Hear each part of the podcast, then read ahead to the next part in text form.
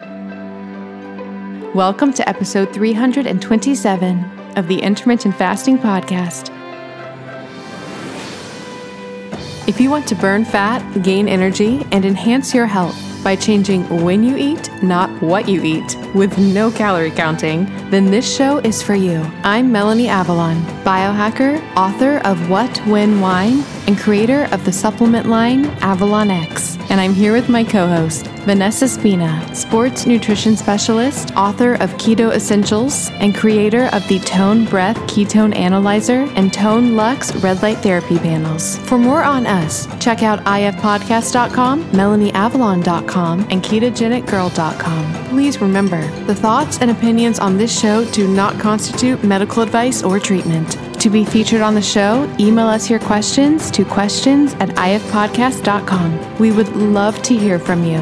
So pour yourself a mug of black coffee, a cup of tea, or even a glass of wine if it's that time, and get ready for the Intermittent Fasting Podcast. Hi, friends. I'm about to tell you how to get three pounds of organic chicken thighs, two pounds of grass fed, grass finished ground beef, or one pound of premium grass fed, grass finished steak tips, all for free plus $20 off. That's right, we're talking pounds of meat for free plus $20 off. Friends, I love meat and seafood. My favorite way to get it is Butcher Box. It has been for years, and it's one of those things where I just sort of become more and more obsessed the more I use it. Especially with all the greenwashing that's going on today with meat and seafood, there's a lack of transparency. It can be hard to know what you're actually getting, and it can be expensive. Butcher Box addresses all of that. By directly partnering with farmers and fishermen, ButcherBox cuts out the middleman of the grocery store and directly delivers delicious meat and seafood straight to your door. And they have the highest standards. Their salmon, for example, is wild caught. Their beef is 100% grass fed and 100% grass finished. Their chicken is free range and organic, and it all tastes delicious. I love their chicken, love their meat, love their seafood. They have amazing scallops as well. And you can really find the collection of food that you want that works for you and your family. They have curated boxes, so you can get exactly what you want as fresh as possible because, yes, meat and seafood that is immediately frozen is fresher than meat that is waiting out and never frozen. That's because it's frozen at its peak of freshness. It's funny because people kind of think it would be the opposite like, oh, I need never frozen meat and seafood. No, no, no, no, no. You want frozen. You want meat and seafood that was immediately frozen and then shipped to you, which is what ButcherBox does. I eat a lot of steak at restaurants. ButcherBox's fillets are divine, way better than anything I would get at a restaurant. Their other cuts are amazing as well. With their seafood, I know I can trust them that I'm actually getting what they say because, yes, there is a lot of scams in the seafood industry, and their chicken also tastes amazing. It's free range and organic and tastes delicious. With ButcherBox, you don't have to worry about what's for dinner, and ButcherBox has an incredible offer for our audience you can have your choice of a weeknight meal essential for free in every order for a whole year. Just go to butcherbox.com slash ifpodcast and use ifpodcast to choose either three pounds of organic chicken thighs, two pounds of grass-fed, grass-finished ground beef, or one pound of grass-fed, grass-finished premium steak tips plus $20 off. Sign up today at butcherbox.com slash ifpodcast and use code ifpodcast to choose your free offer and get that $20 off. Butcherbox.com slash ifpodcast with code ifpodcast. And we'll put all this information in the show notes.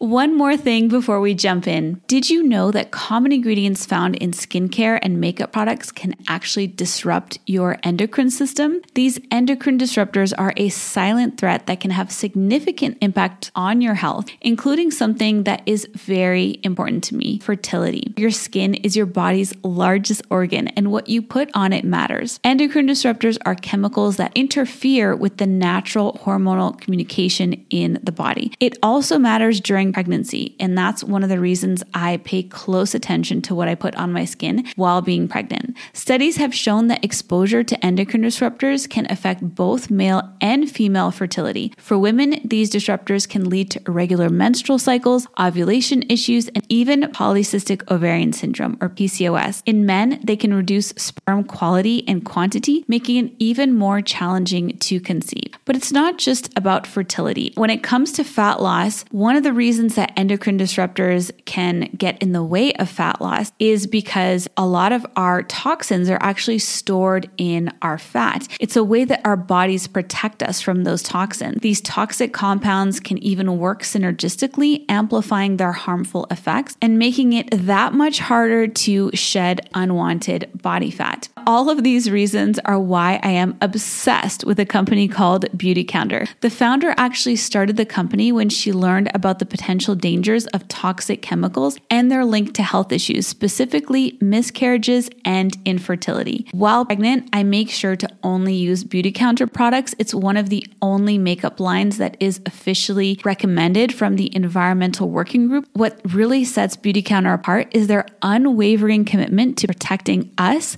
the consumers, from the hidden dangers that lurk in conventional beauty products. Beautycounter goes above and beyond, rigorously screening every single ingredient that goes into their products, ensuring that they are safe, clean, and free from harmful toxins. They're not just a beauty brand, they're a movement for change, advocating for stronger regulations in the beauty industry. With Beautycounter, I know that I can trust that the skincare and makeup that I use are not only effective, but also safe for me and my family. They have skincare lines for every skin type, as well as so many other incredible products. I absolutely love their overnight resurfacing peel. It's my favorite way to get anti aging benefits in a skincare product. The makeup is absolutely amazing. I have tried alternative beauty products in the past and none of them truly performed. But with Beauty Counter, the foundation is so amazing. It makes me feel like my skin can breathe and it looks so dewy and beautiful. You can shop with me at beautycounter.com slash Vanessa Spina. New customers can use the code CLEAN for all 20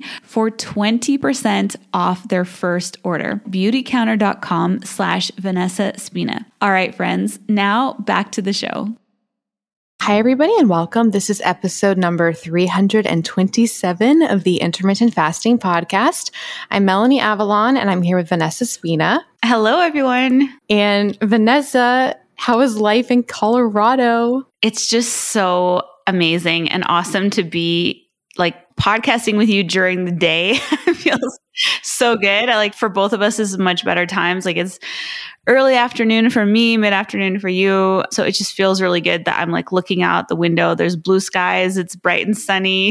it's mm-hmm. not dark outside. It just feels really good. So yeah, coming to you from the mile high city which city are you in? So we're just in Denver, a little bit outside Denver. So I'm looking at the beautiful Rocky Mountains from the view of the office here and it's it's beautiful. It's it's just amazing here. Yeah i was looking at pictures on your instagram. First of all the house looks really beautiful and you could see out through the window it seemed like elevated the room that you were in with the birthday party dinner. Yeah we're a little bit elevated up here and yeah it's really nice views all around. Like just colorado's so open. It's so different from from prague I guess because we're more in the city, but everywhere you look, it's just like everything's just like wide open, like big, big spaces. Everything's big. Everyone has like huge homes. We call them like little castles because, like, in Czech, everyone lives in like smaller spaces, you know, because there's way less space. Like, everything's just like on steroids here. Like, it's just the contrast. You don't really realize it until you leave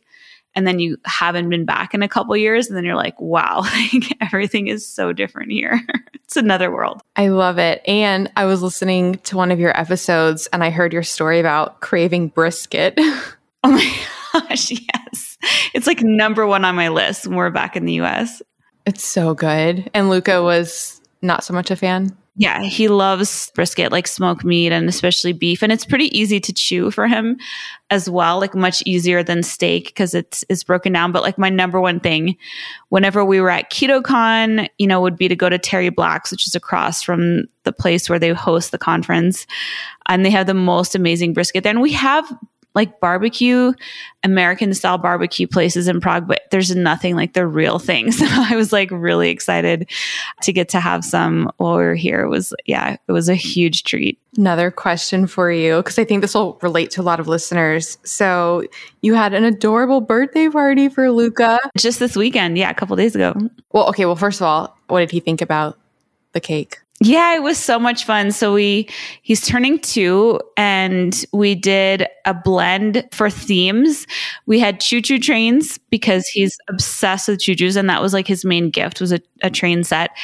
And also CoComelon. He loves CoComelon, which is this like character on YouTube that plays songs like the wheels on the bus and so he's obsessed with school buses because of CoComelon so we had a hybrid like CoComelon school bus choo choo trains theme and it was awesome like everyone had so much fun and i made him this cake which i was like sending you pictures of and i love I don't bake a lot. Like I literally only bake once a year usually for like a special occasion. So last year was his birthday and this this year because i want him to like be able to enjoy a birthday cake and have it not have all kinds of weird stuff in it.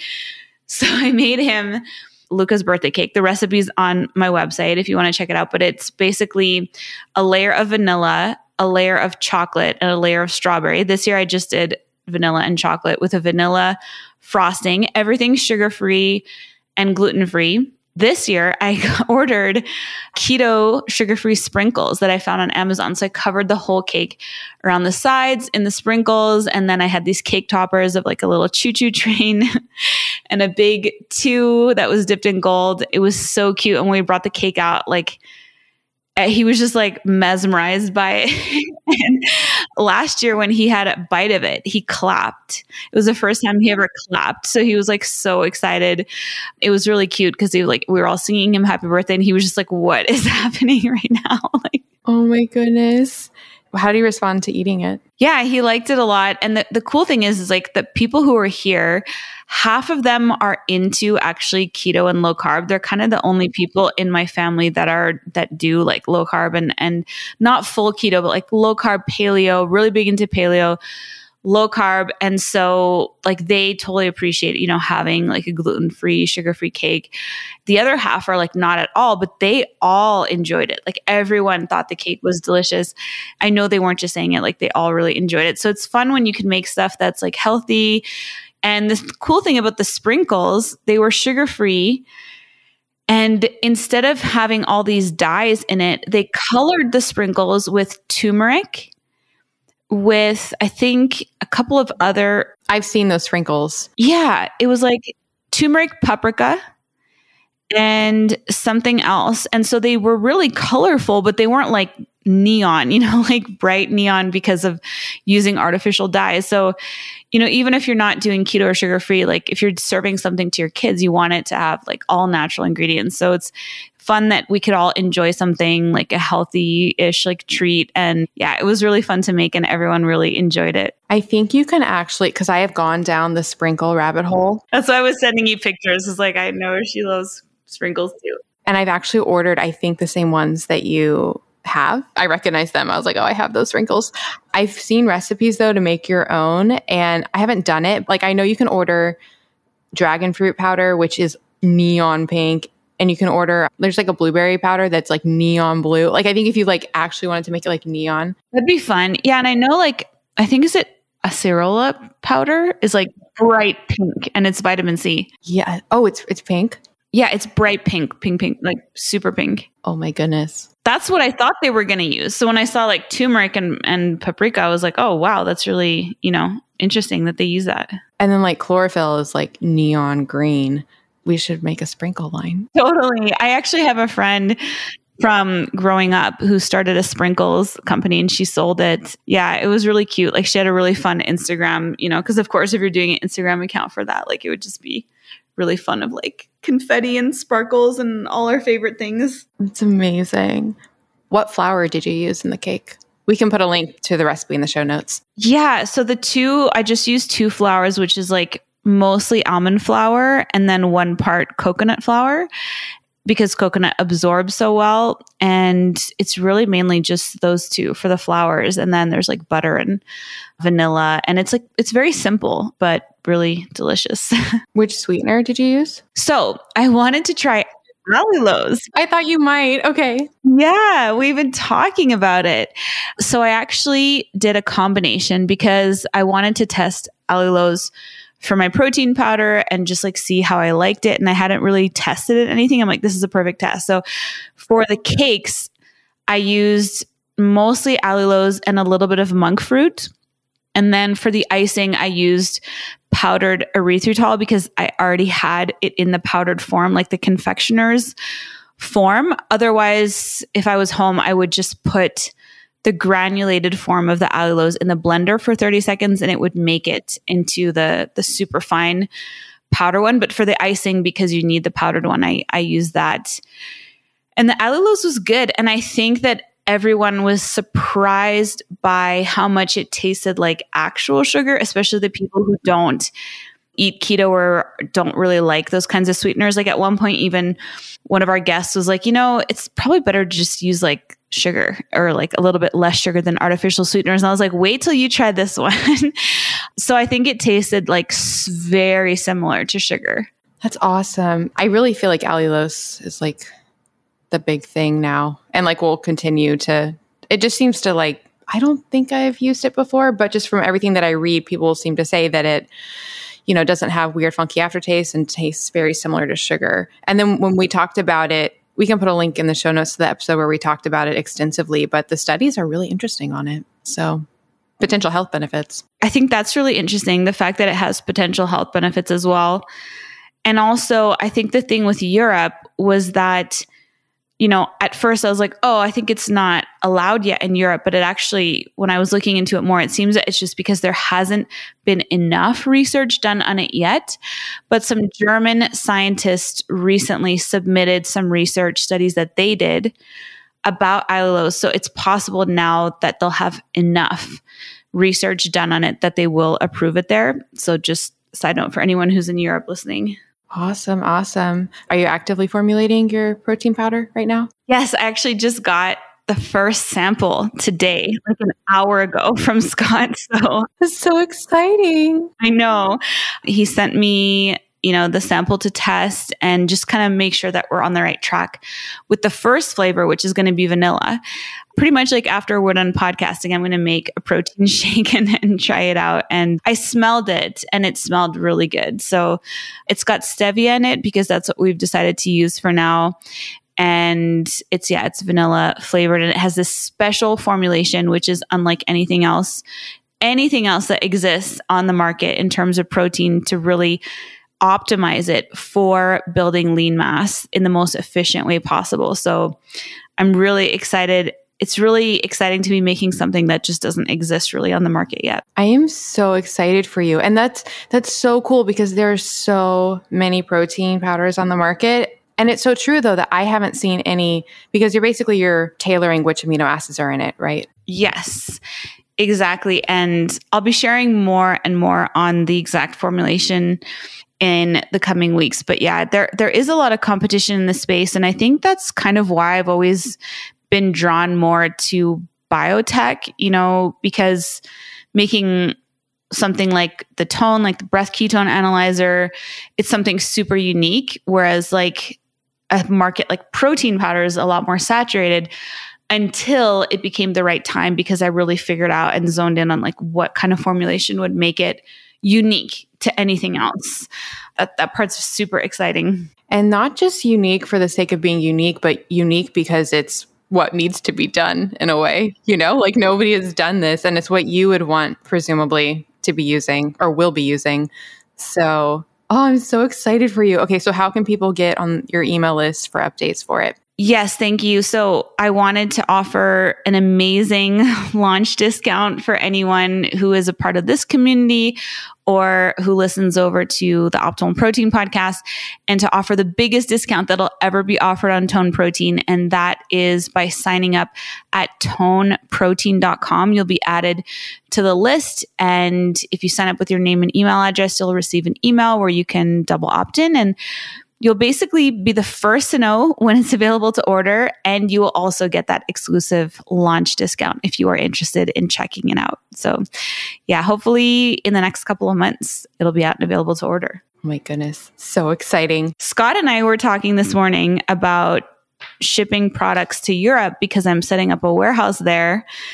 And so that would potentially open it up to shipping other products at MD Logic to Europe too. So yeah, could be exciting. Oh, that would be so exciting for your supplement. And we are also talking about Australia because Australia is a huge like wellness market, and I have a warehouse set up there, so we could potentially start shipping out to new markets also for your supplements. That would be exciting, especially with Australia.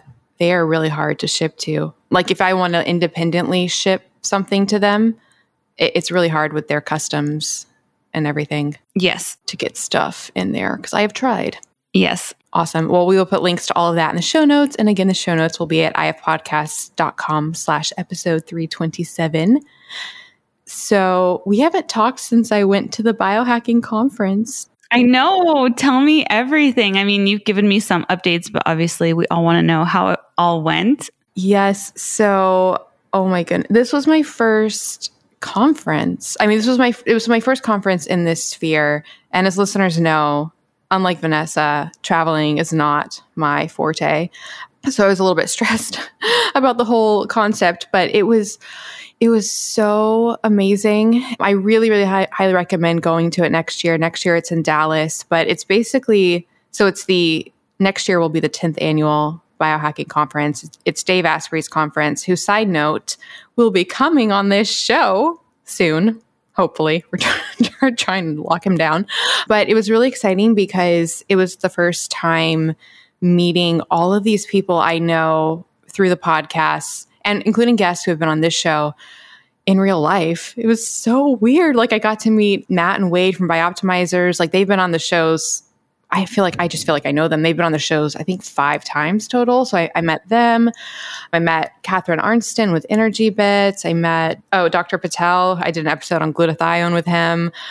Of course, I met I met Dave Asprey, which was a very surreal, mind blowing experience because I've been following him. I mean, basically, him and Robb Wolf are the two people that really informed my I'm gonna start crying with gratitude my journey in this world. It's kind of like when I interviewed Rob and I almost started crying. It's just really surreal to, you know, be so affected by, so influenced by people for the better in health and wellness and everything that I'm doing today. And then to get to meet them in person is just really, you know, I'm really grateful for that. Why am I crying? Okay. So I really highly recommend people attend. And also, I actually sprained my ankle the first day. Okay, I need to know what happened. This is the thing I wanted to ask you about because like you kind of mentioned it and I was like, what happened? Yeah, okay. So I went two days before it started. So the night before, I was just walking back to my hotel and I just stepped off of a curb and I like twisted it. Have you twisted an ankle before or sprained an ankle? I haven't, no. I haven't either. It's really bad. so like it's funny. Well, it's funny because um it didn't hurt when it happened. Like I was fine and I went to Whole Foods and I was, you know, carrying gallons of water and everything was fine. I was in high heels and then I went to bed and then I woke up in the middle of the night and I, I it was the worst pain I have ever felt. I had to like crawl on hands and knees to the bathroom. And then I was really stressed because I was like, because it was the, like I said, the night before the conference started. And I was like, what do I do? Like, I can't, I can't go to the biohacking conference like this. I went back to bed. I, I went to urgent care the next day and it wasn't broken. It was just sprained. But this was interesting and this could be a whole tangent. I don't ever, well, I don't want to say ever. I very rarely take pain medications. I mean, I try to stay away from pharmaceuticals as much as possible. And no judgment to pharmaceuticals, but you know, they have a lot of side effects. So I, I don't take like pain medications is the point. I was in so much pain and I was assuming they would prescribe me pain medications and they they would not. They were like not legally allowed to. I was just reflecting and then I start I start crying in the urgent care. I was like, but I'm in so much pain. So, opioids, because of everything that's happened historically in this country, now it's really, there's a lot of laws in place about prescribing them because of the opioid, you know, epidemic crisis that we've had. So some people could be like faking an injury to get them. Mm-hmm. I was just reflecting on the the sad state of affairs with the pharmaceutical industry and that a the pain medications being overprescribed in the first place and all the problems with addiction like that's just such a problem and such an issue but then when you actually are like you do need it I like couldn't get it. I was call- I was like calling. I was like, who can I call? I called my dentist, but he didn't answer. I called my psychologist friend, but he wasn't able to prescribe. So yeah, but interestingly, I don't even normally take Advil. So I took Advil and I had no pain. So yeah, and I got crutches and I learned a new skill of using crutches. That's so crazy this happened the night before the conference started. I know. And then and and then this was a huge step for me personally. So that whole day was basically gone. I was at urgent care, but I had to go get my media pass for the conference and it closed at 5. So I was like, I'll just like sneak in. I had like no makeup on. I was in crutches. Like and I have a lot of insecurities surrounding my physical presentation. So I was like, I'll just like sneak in, like grab my media pass and leave. But of course, I was running into everybody. So by that point, I was just like, okay, I'll just I'll just be here like this, which was a big step for me. My therapist is proud.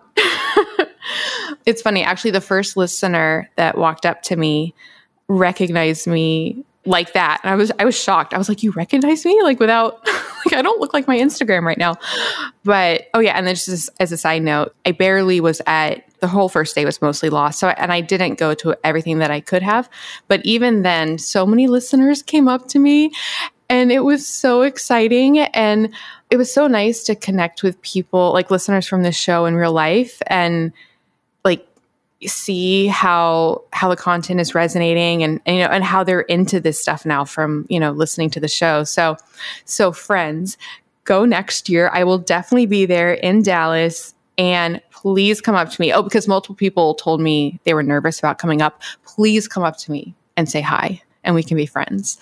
I will have a discount code for the conference. I don't have it yet but the link is melanieavalon.com slash biohacking conference. So you can go ahead and go there and see all the details about next year. And then once I have the code, I will share it. And hi, friends. This episode is brought to you in part by AG1. Some of our listeners have really had wonderful experiences with AG1, and we wanted to highlight some of them on the show.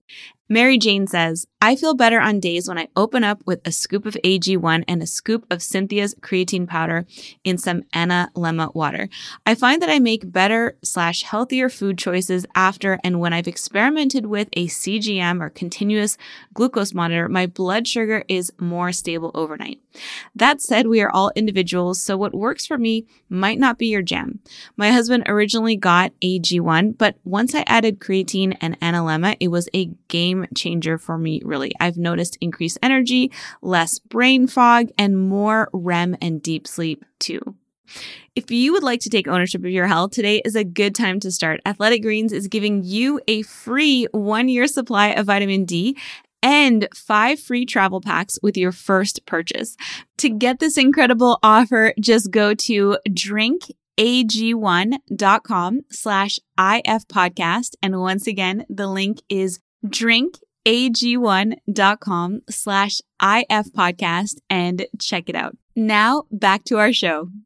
Yeah. And then just lastly, though, I didn't even get to go to the, I haven't talked to you about the content of it. So there's so many speakers including so many guests I've had on the show. So, like speakers for my show, like Mercola was there, Max Lugavere, well, the Bioptimizers guys, of course, Dave Asprey, tons of people. And then there's this expo with all of these brands, like a hundred brands. They have their supplements and their things and there's stuff you can try. And it's so cool. It's like going to like a Disney World mall, but biohacking. Highly recommend. Well, next year, any chance we'll be in Dallas? Who knows? Yeah. I mean, maybe at that point, it would be so much fun. Uh, just hearing you talk about it, it reminds me so much of the fun that I would have at KetoCon when I went there. And it was just so amazing, like you said, to get to meet so many people in person, or when I went on my book tour, just like people showing up for you and like wanting to, you know, meet you in person is just like really like it's just so humbling. Like, you really want to come meet me? Like it's just such an amazing feeling and just getting to like hug people and, you know, take photos together and talk about like, you know, what it is, like you said, that resonated with them or that's what makes all of this so meaningful and special and worthwhile. Like that, you know, we get to do what we love. We get you know to podcasts and also like share information in different platforms. But it's also that it's so meaningful because people will come up to you and be like you know you inspired me to like start a podcast or to start this or to change my approach to protein or change my fasting or whatever. And it, and it did this for me and i feel so good. And you're like oh my gosh like i just wanted to share what made me happy and feel good. But then you get like so excited when you genuinely hear from people that it it impacted them in some way too. And it, it just makes it all so worthwhile. It is so true. Yeah, I think next year maybe I'll try to organize like a meetup or something for Oh, that would be so fun. For the listeners. That would be really really fun. That's such a great idea. Didn't Gin do like some cruise or something? Yeah, they did like a delay don't deny cruise. I don't know how many times they did it. They did it at least once. So it's awesome. And then just one really quick, I know it's a long intro, but one really quick announcement. I am getting closer and closer to releasing my EMF blocking product line. Today, I hopefully, I think I got the final packaging. I love designing packaging. Do you like designing packaging? The absolute favorite part of the process for me.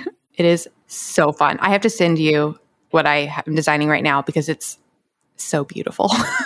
so, the IARC, which is the International Agency for Research on Cancer, they classify EMFs as group 2B, which means possibly carcinogenic to humans. So, basically, there's ample evidence to suggest that EMFs are quite likely carcinogenic to humans. And we see this in a lot of studies. They basically affect the calcium channels in our cells I just think it's a major issue with all of our Bluetooth and our Wi-Fi and and friends. I like shudder when I see people putting their phones up to their ears. Don't do that. There's a lot of interesting studies on like men having phones in their pockets and how it affects sperm quality and also the potential for women keeping phones in their bras for example and how it might affect breast cancer.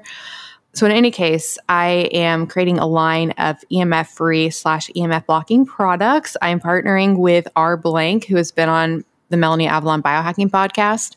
So, the brand is going to be Avalon X powered by SYB. His brand is Shield Your Body.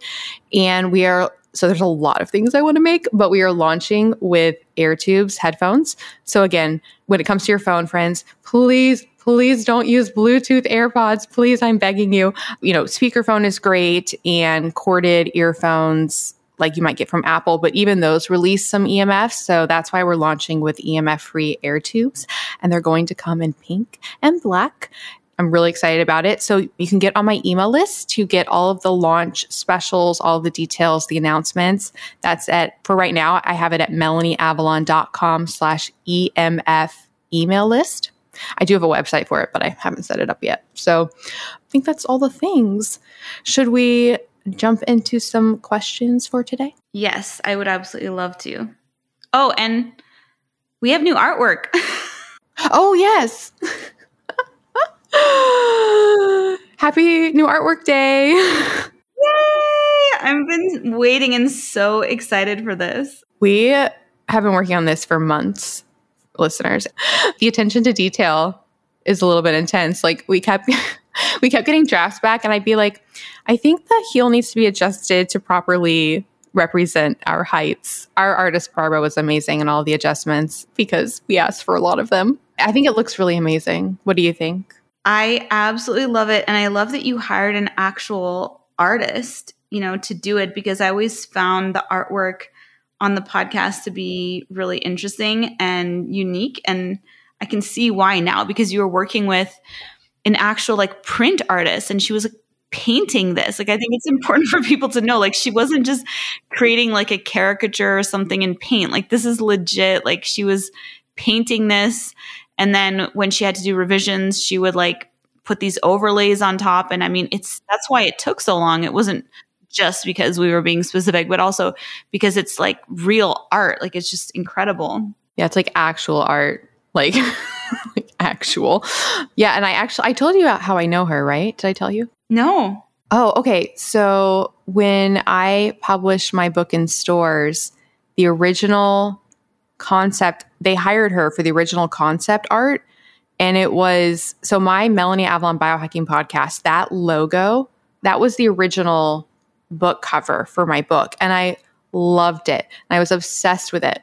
And then we were actually going to go with it. And then when Barnes and Noble like signed on the book for one of their like features, Barnes and Noble was like, you have to change the cover. so isn't that interesting? So we changed the cover, which I love the cover now. I do.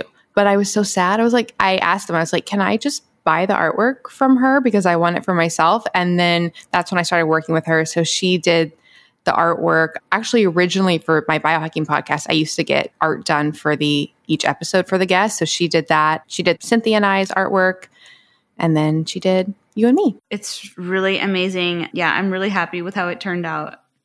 And that funny story for listeners, Melanie knows this, but I was just looking over the artwork one night. I think it was a month ago or something like that. And my husband Pete walked in and he didn't know like what I was doing or anything. And he glanced over at my phone and he was like, Oh, look, it's you. And I was like, do you really think it's me? And he's like, yeah, it's you. And I'm like, that's amazing. Like he had no idea what it was, or like I could have just been looking at like a cartoon or a different podcast or anything, but he right away recognized it. So this artist, last thing I'll say on it, she took like multiple photos of both of us and then created the you know the art based on like our likeness from these actual like photographs. So i, I just thought it was so cool that he walked in and, and said that. And my husband's very direct. He never says anything he doesn't mean. So i was like wow that's so neat that you really think so. I love that story. That makes me so happy. So awesome. All right enough enough. Okay. Okay so would you like to read the first question? Yes. So, our first question is from Kimberly, and the question comes to us on Facebook. And the question is What is the difference between OMAD or one meal a day and binge eating? My doctor seems to think that these are synonymous, and I can't disagree more. Okay. I am very excited about this question. And before that, like Vanessa said, this was from Facebook. So you can submit questions to the show to questions at ifpodcast.com or on ifpodcast.com. I also am going to start asking for questions more on Facebook because when I did that, we got so many questions. Vanessa and I were talking about it. Like it feels very fresh getting them like right away. So definitely join my Facebook group, IF Biohackers. I'm going to start asking more for questions in there so that if you want to get your question kind of put to the front of the line, that might be a good way to make that possibly happen. So, Okay. I'm really excited to talk about this because I think there is, and I'll be curious your thoughts on this, Vanessa. I just feel like there's so much with intermittent fasting, there's a lot of skepticism and confusion as far as the mindset behind it and people thinking that it is disordered eating. So I actually really wanted to go look at the DSM criteria for binge eating we can just go through it and we can see is it binge eating? And then I went down the rabbit hole after doing that because it's very interesting to me. So, shall we go through the, the criteria together?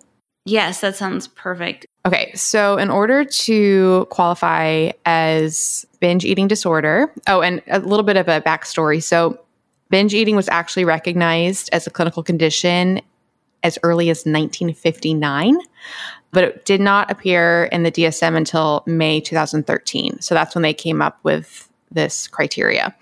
And there are five criteria, criterion, I learned a new word, that must be met. So the first one is there has to be recurrent episodes of binge eating. And in order to qualify as binge eating, it has to be two things. One, it has to be eating in a discrete period of time, for example, within any two hour period, an amount of food that is definitely larger than most people would eat in a similar period of time under similar circumstances. Okay, I want to like zone in on that. But the number two is the sense of lack of control over eating during the episode. For example, a feeling that one cannot stop eating or control what or how much one is eating. So, the first criteria, and then I, I, found this really interesting review of this. It was kind of looking at the criteria, you know, what does it mean? What can we learn from it? Should it be updated? That article is a journal article and it's called Characteristics of Binge Eating Disorder in Relation to Diagnostic Criteria. We'll put a link to it in the show notes. It was actually calling out some of the issues with this first statement, which is it's very subjective. so, so basically says, an amount of food that is definitely larger than most people would eat in a similar period of time under similar circumstances. Like that is not very definitive, even though it has the word definitely in it. So when we look at fasting, and she was asking about one meal a day, right? Specifically? Yes, the difference between one meal a day and binge eating. And binge eating. So I would assume, okay, with one meal a day, what do you think most, like time wise, most people are eating in? That would actually be a really good poll to do. Like, do you think it's like two hours, three hours, four hours? For the intermittent fasting, like one meal a day? Yeah. From personal experience, when I would do one meal a day, it would usually be like a standard meal within an hour. okay. So you would have an entire.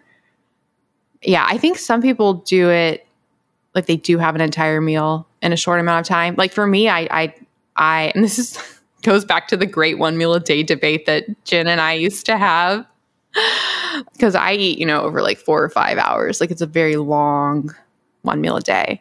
But let's say it's like, let's say two hours, for example. So, especially since that's the criteria that they give.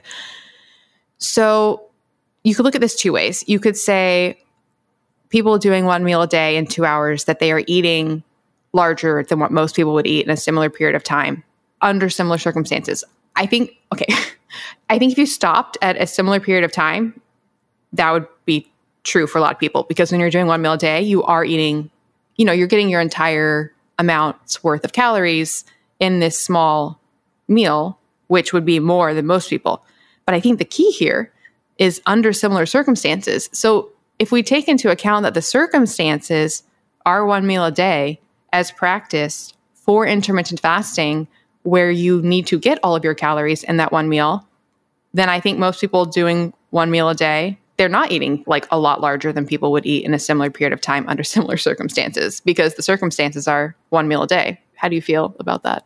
For me, I would say the thing that stands out for me is not so much the period of time.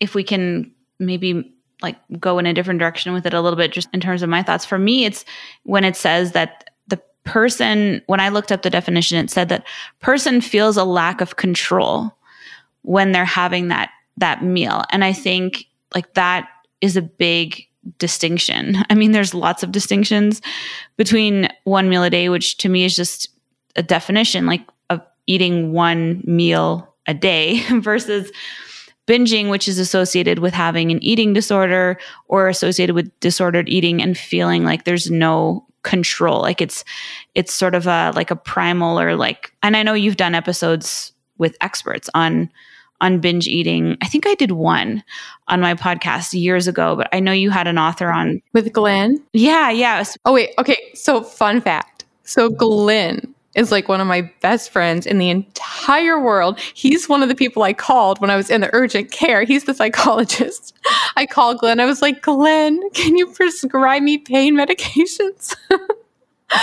yeah, for listeners, he wrote a book, well, multiple books. He wrote Never Binge Again, which I highly recommend it. Not even just if you identify as binge eating, it's really about just that lack of control and feeling like you don't have control around your eating and that you're not when you are feeling controlled by your eating. It's really amazing. He uses his whole philosophy uses this thing called the pig and you identify this voice in your head as not you as this pig and you talk to your pig and you just basically say no.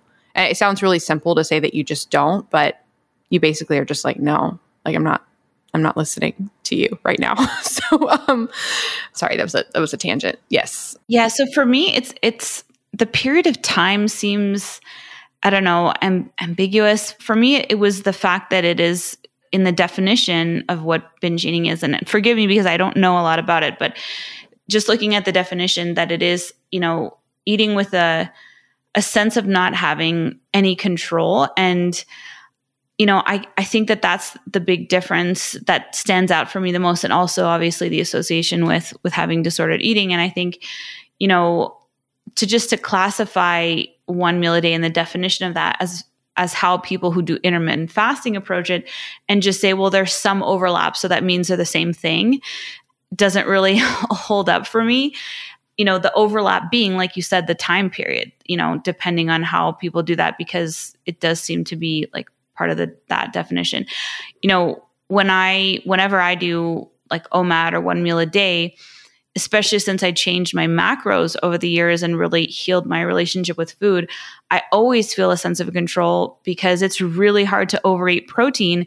And I have to invoke, you know, the protein leverage concept by doctors Raubenheimer and Simpson, these scientists who studied insects and primates and humans on protein leverage and they found that you know we as humans and animals and insects as well tend to overeat energy calories when we don't get our protein needs met and I think that when I look back at my younger self, when I maybe did have situations where, say, I would do like a really restricted diet, you know, and then I would feel like I couldn't wait for the diet to be done. And then when the diet was done, I would over consume, like maybe at a meal. Maybe that could be considered a binge, feeling like at the time maybe I didn't fully have control.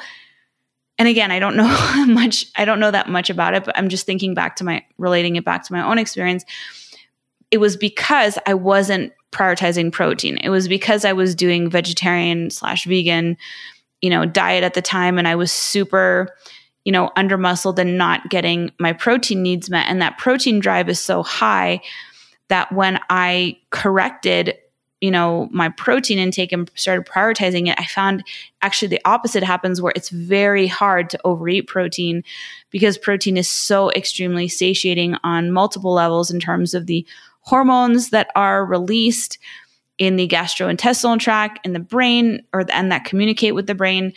And just in terms of the overall satiety signaling that you get when you consume the right amount of protein i've always felt totally in control of all my meals whether it's omad or whether i'm eating three times a day or whether i'm on holiday at a buffet. I always feel like i get as long as i get the protein in that i feel satisfied and full. So you know, I, I think in terms of being classified as like binge eating, it would need to, you know, be assessed by a professional. If that's something, you know, that someone is experiencing, uh, you know, maybe something in this definition resonates to have it, you know, professionally diagnosed or professionally assessed because I think disordered eating is very serious and, you know, is something that definitely needs to be addressed if it's a problem because it can cause a lot of distress for people.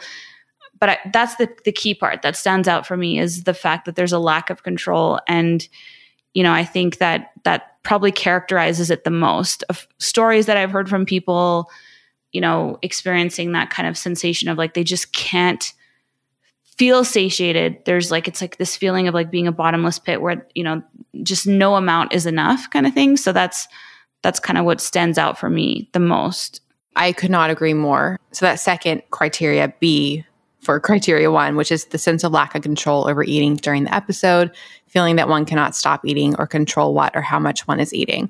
I echo back everything that you were saying. There's such a different feeling between feeling this need to just keep eating and and sometimes it's satiety and and I know people have all different experiences of it, but I think for a lot of people it's just it's like the dopamine hit that you keep getting. And so it's not even like like some people might even feel full but they just have to keep eating and they feel like they have no control over it.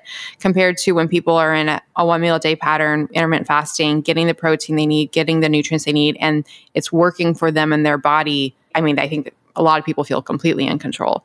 I do just love that nuance of the first one about eating larger than most people would in a similar period of time under similar circumstances. That definition is assuming that you're comparing a one meal a day situation to a normal dinner, which would not be the same circumstance. you would need to compare like a one meal a day to a one meal a day. And are you eating, you know, definitely larger than other one meal a dayers? I guess that's the way that it would be looked at. It's a really good point. It's a really good point, the context of it. Yeah, yeah. That's criteria one. Criteria two is binge eating episodes. You have to have three or more of five different things. So it's eating much more rapidly than normal. So I guess you can look at yourself when you're eating that. Two, eating until feeling uncomfortably full. This would be really interesting polling information to see if most people who do one meal a day, if they feel uncomfortably full or not. Like I, I don't when I do my one meal a day. Yeah, me neither. I feel satisfied. C, eating large amounts of food when not feeling physically hungry. Oh, I'm always hungry for my one meal a day. Eating alone because of being embarrassed by how much one is eating. So, interestingly, I do get embarrassed by still all of these years later. I do get embarrassed by the idea or, or like how much I'm eating. I guess it depends on the context, but even when I go to dinners, though, I'll sometimes get like double entrees, which is fine. I feel like sometimes I have the issue, which is like I'm such a slow eater because I like to chew everything a lot. it really helps with digestion. And I'm a really slow eater. And sometimes I'll feel subconscious because I feel like everyone around me eats fast. And then I'm like, especially right now, like we're visiting families, so lots of experiences like eating with lots of groups of people. And I feel like everyone is like done really fast. And i'm just like slowly like making my way through chewing everything you know and i'm like i'm still eating like that. Sometimes i'll get self-conscious about that but yeah if anything i'm the opposite. Like i'm, I'm eating at a slower rate than everyone else. I'm the same. We would do so well together at a restaurant and then you know i told you like i get the i'll get like sashimi dessert like savory desserts at restaurants Oh, same. Like so you you do do that? In Europe they have a lot of like cheese for dessert. So like that's always a great option like a nice if you still feel like having something. Or sometimes I'll just if we're at a restaurant I'll just be like like last night Pete and I had a date night and they had all these, you know, desserts on the menu. I was like I'll just have dessert when I get home. So I I usually make like some yogurt kind of dessert for myself when I get home or I'll have like a piece or two of of Lily's dark chocolate or something like that and that that's definitely like makes it feel like i'm still getting some kind of like you know sweet like finish to the meal which which is always nice but yeah if i'm if i'm at the restaurant and everyone else is getting dessert you know i think it's nice to still like participate in that and so if there is something savory that's always what i'll get as well so i remember my last birthday dinner when i that i went to with my family everybody ordered dessert and i literally i literally ordered another entree for dessert. Like I had more fish. And it was so exciting because it was the other entree I wanted to try. That's really smart. I'm actually gonna gonna bookmark that mentally to, to do sometime. But then as a note, and I think I've said this before, but let the kitchen know ahead of time because they usually can't make a it's hard for them to make another entree. Yeah, you would need to do that. Give them a heads up. So, and then the last criteria is feeling disgusted with oneself, depressed, or guilty after overeating. And I think that goes into what we were talking about earlier about the mindset and the control and how you're feeling surrounding the food. So, you have to meet both the first two criteria of the first thing we talked about, and you have to meet three of those. So, that's the time eating it. So, for criteria one, you have to have both these things one, the discrete period of time eating more than most people would eat in the same circumstances in the same amount of time. And you have to have a lack of control over eating while doing so. So you have to have both of those. Then you have to have three of these five things eating more rapidly than normal, eating until feeling uncomfortably full, eating large amounts of food when not hungry, eating alone because of being embarrassed by how much you're eating, and feeling disgusted with oneself, depressed, or very guilty. You have, you have to have three of those. Yeah. I mean, if you at first glance maybe are someone who's just hearing about the concept of one meal a day maybe for the first time or something like that i could see how maybe you might go like oh like how does that compare to this which is like you know like you were saying how does this compare with you know this other concept of, of binge eating and is that something you know i think especially when people hear like oh well you're only eating once a day someone might jump to conclusions that it could be similar. Whereas when you really look at everything in terms of the definitions, I mean, when I see the comparison, my mind goes like, what? because you know, I know that intermittent fasting is a pattern of eating and you know we we're really well informed on like what that means. But then you could see how someone might jump to conclusions if they don't have all the information. So i love that you really looked at all the different aspects of what characterizes that kind of of style of binge eating especially for you know for kimberly to be able to you know do the research herself and maybe talk to her doctor about it if she wants to and just say well this is actually what OMAD is. This is actually what binge eating is and this is how they're different. Like this is how they're not the same. Exactly. And there's actually going to be a twist ending to this because we're not even we're not even done yet. Ooh i love a twist Hi, friends. Now, I know most of you are familiar with the power of protein to help us to recompose our bodies, get fitter and leaner by losing body fat and protecting and gaining muscle or lean body mass. Now, protein supplementation is one of the best ways to do it. It is scientifically validated to help us produce high quality weight loss. Now, when it comes to weight loss, traditionally, a lot of people will do high carb, low calorie diets, and those have been shown to generate upwards of 40% lean body mass loss.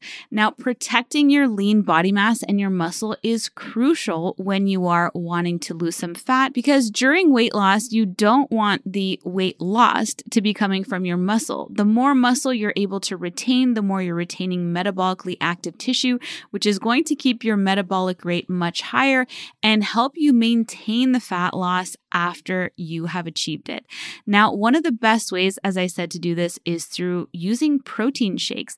I've been on the lookout for years to find a high quality protein supplement that does not have fillers, dyes, artificial sweeteners, and using cheap protein concentrate, which can cause all kinds of issues like bloating and indigestion I finally created a protein supplement that meets my standards and it's something that I personally use every single day, and that is Tone Protein. Tone Protein not only is extremely clean and high quality with only whey protein isolate, no concentrates, no fillers. It is also scientifically formulated to optimize muscle protein synthesis, which is going to help you build lean body mass and muscle in the most efficient way possible.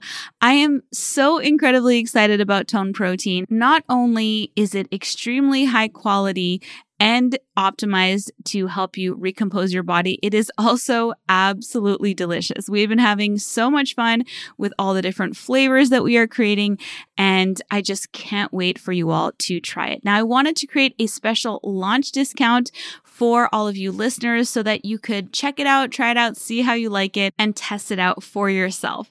In order to receive that launch discount, you can head over to toneprotein.com and sign up with your name and email address and you'll receive an email to double opt in to the list and you will be the first to know when tone protein is available to order. And you will also receive that exclusive launch discount. It is going to be the biggest discount that we ever offer on tone protein. So i really want all of you to be able to receive it. So be sure to go to toneprotein.com sign up with your name and email and you will be double opted in to that list and i am so excited for you all to try it out. Let me know what you think of it and let it help you to optimize your body recomposition goals, get that fat loss, and maintain and protect your lean body mass while doing it. I know, I know. So, okay, so criteria number three. So we're not even done yet. So you have to have those two. Criteria number three, you have to have marked distress regarding binge eating. So you have to be distressed about the whole concept. Number four, it has to occur on average at least two days a week for six months or one day a week for three months, which if people are doing one meal a day, that's probably the one criteria out of all of this that people are meeting. See, now I actually think it's a bit irresponsible of a care provider to just like casually throw it out there. Yeah. Sorry, I'm getting so excited. I know. yeah, based on everything that you presented, it's like it's like saying like, oh, maybe that person's bipolar because they like cut you off in traffic. It's like such a leap and it, you know, could cause a patient like Kimberly or, you know, distress in terms of like something that makes no sense at all to what she's actually doing and that it should actually like i was saying earlier should actually be diagnosed and assessed by an expert who knows the dsm-5 who knows these categoriz- categorizations who would sit down with you and say well look obviously this that's not what this is. So you know don't stress yourself out about it. I'm so glad you said that. I think that's why i got so into this because i started reading it and i was like oh this is like there needs to be education surrounding this. And I think we just so casually throw around labels today, like labeling people with disorders, and it doesn't speak to the whole person. And um, I think can be very damaging. So, yeah, it almost feels sometimes like a lot of terms from therapy have sort of like made their way into our language in a new way where people use like terms that typically would have just been reserved for people who are like experts or clinicians or psychiatrists who now people are just using these terms very casually and i think it does have a harmful effect you know when like someone throws out like i hear all the time people say well that's gaslighting that's narcissism and these terms have actual definitions to them. They need to be you know diagnosed by a professional and to just casually throw them around I think it can, yeah, it can cause damage. I could not agree more. I'm actually prepping right now to interview. Have you interviewed Dr. Caroline Leaf? No, but I feel like I heard of her book, maybe. Yeah, she has so many books. She's incredible. She's a cognitive neuroscientist. And her new book coming out is called How to Help Your Child Clean Up Their Mental Mess. It's really wonderful. But she actually has a chapter on the overdiagnosis of ADHD. The stats on it are shocking. Like, I wish I had them in front of me, but basically there's a only really small percentage that we think probably actually do have ADHD, but the percentages that are diagnosed are so high. And she also talks about how the DSM criteria is determined, especially for something like ADHD. There's not really a lot of science behind it. Like it's very subjective. So, yeah, that's a tangent. So, here comes are you ready for the twist ending? Yeah. So, criteria number five the binge eating is not associated, not associated with the regular use of inappropriate compensatory behavior, such as purging, fasting, excessive exercise, and does not occur exclusively during the course of anorexia nervosa or bulimia nervosa. The caveat is that they're calling it inappropriate, so maybe it doesn't exactly relate, but basically, if you're fasting, it's not binge eating. If you're considering the fasting inappropriate, which you could argue we could argue that fasting is part of your daily lifestyle. So maybe this criteria would fit. But my takeaway so if you're making the case that one meal a day is disordered eating in its approach and it's and it's binging, then you would be assuming probably that the fasting is an appropriate compensatory behavior as well. I think you would make that association if you're making that assumption about the binge eating, which means it's not binge eating it's actually bulimia, which is a whole other set of criteria. Isn't that interesting? Wow. Yeah. I didn't think about that aspect at all. The only way it would still be binge eating would be if you think the binging is inappropriate, but the fasting is appropriate. So if you saw it that way, you're like, oh, the fasting's fine, but they're binging, then you could say it's binging. But if you're saying they're binging and the fasting is compensating for that, it's not binging. It's it would be bulimia probably bulimia because bulimia actually requires additional criteria.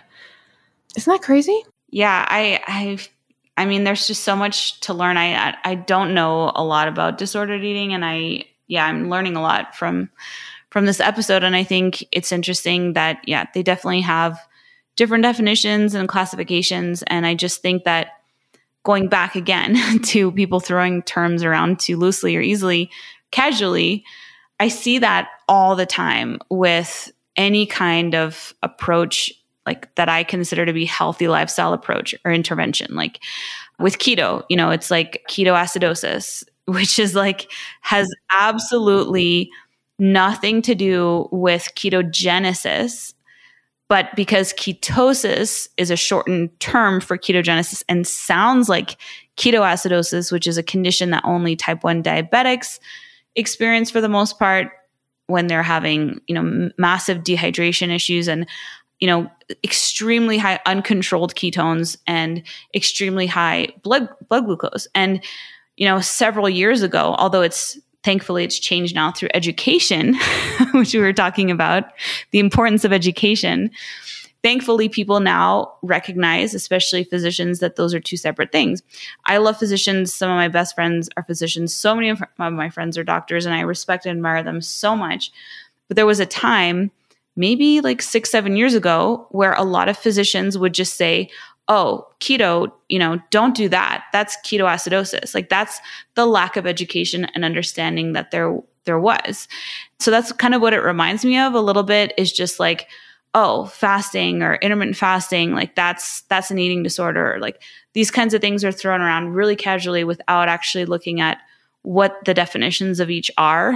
and again, it's really important that we educate, you know, everyone on like what these things actually mean and the distinctions, you know, between them. I think that's a brilliant analogy and so true. And I that's bothered me as well so much. It's so frustrating when you especially when you see it happen and you're just like, oh my goodness. And it's less now, like you said, it used to be a little bit worse. It still happens. And it, so people are curious for bulimia, it's pretty similar. You have to have recurrent episodes of binge eating just by the the first two criteria that we talked about, so the discrete period of time and the lack of control. And then you have to have compensatory behavior that's inappropriate. So that's where the fasting comes in, but vomiting, laxatives, diuretics, exercise. And then has to occur on average at least once a week for three months. And then here's the big criteria that's that's different for bulimia versus binge eating, or one of them is you have to be unduly influenced by body shape and weight. And it also cannot occur while so the binging and purging cannot happen while you're if you have anorexia. So it's it's like really like you said, and I sound like a broken record, but I, I really do think it's irresponsible for people, especially doctors, to throw around these labels without looking at what the actual criteria is. And then I'll just throw in just some very last quick other things that go beyond the DSM for, for binge eating. So interestingly, so there's actually studies that indicate that binge eating is probably heritable. So it clusters in families independent of obesity, and families with a history of binge eating are at a greater risk of obesity. I don't think we would say that one meal a day is heritable. like I think people make the decision to do it independent of their genetics or their family history. And then binge eating is highly associated with psychiatric and medical comorbidities, functional disability, and impaired quality of life. So when people engage in this behavior, it really negatively can affect their life. They've even done studies where pe- where it affected all criteria for negative quality of life compared to fasting. I feel like people do one meal a day and it changes their life for the better. That's a big a big difference there. Megan Ramos and I just had a really in- interesting discussion on my most recent interview with her on the Optimal Protein podcast because she just came out with her new book all about intermittent fasting for women. And that was one of the topics that we really talked about was like you know what is the messaging that you want to get out there with your work and your book? And and it's basically that like women get such bad messaging about like how we're all doomed to basically just get like uglier and fatter as we get older. And she's like no like you can be empowered you can control your metabolic health and your waistline and there are tools out there that you can use. And these tools are not you know the same thing as having problematic or disordered eating patterns. Like they're not the same thing and it's it's weird that they're often lumped together because there's some maybe association with the word fasting. But she really helps clarify it in her book. I highly recommend her book as as a resource for anyone who's interested in that. But i also highly recommend that anyone who listening to the definitions and the criteria that you presented so eloquently.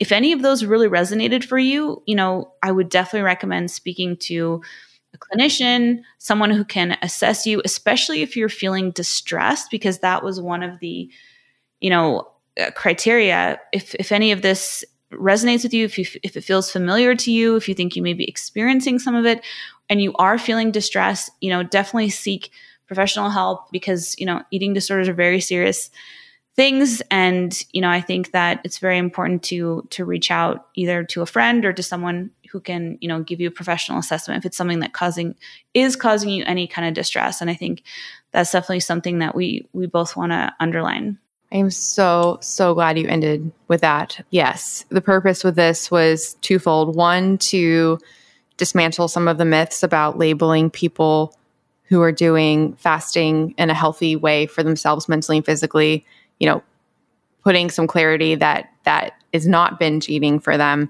But then on the flip side, people who are experiencing these issues with eating disorders or binge eating and might be you know hiding that with fasting or fasting might be exacerbating that you know hopefully this is helpful for them to to find a, a mental health practitioner to work with for that so awesome well, this has been absolutely wonderful. A few things for listeners before we go. If you would like to submit your own questions for the show, you can directly email questions at ifpodcast.com or you can go to ifpodcast.com and submit questions there or join our Facebook group or my Facebook group, my Facebook group, which is IF Biohackers. I'm going to start asking more for questions in that group. So look for the posts about that. Oh, and you can just post questions in that group as well if you like. The show notes for today's episode will be at ifpodcast.com slash episode 327. We talked about a lot of things, so there will be lots of links and there will be a full transcript, which I know is very helpful. And then you can follow us on Instagram. We are IF Podcast. I am Melanie Avalon and Vanessa is Ketogenic Girl. I think that is all the things. Anything from you, Vanessa, before we go? Oh, I really enjoyed the question from Kimberly and the whole episode and getting to catch up with you. And I'm excited to record the next one with you. Me too. I will talk to you next week. Okay, talk to you soon. Bye. Bye. Thank you so much for listening to the Intermittent Fasting Podcast. Please remember, everything we discussed on this show does not constitute medical advice, and no patient doctor relationship is formed. If you enjoyed the show, please consider writing a review on iTunes. We couldn't do this without our amazing team. Administration by Sharon Merriman, editing by Podcast Doctors, show notes and artwork by Brianna Joyner, transcripts by Speech Docs, and original theme composed by Leland Cox and recomposed by Steve Saunders. See you next week.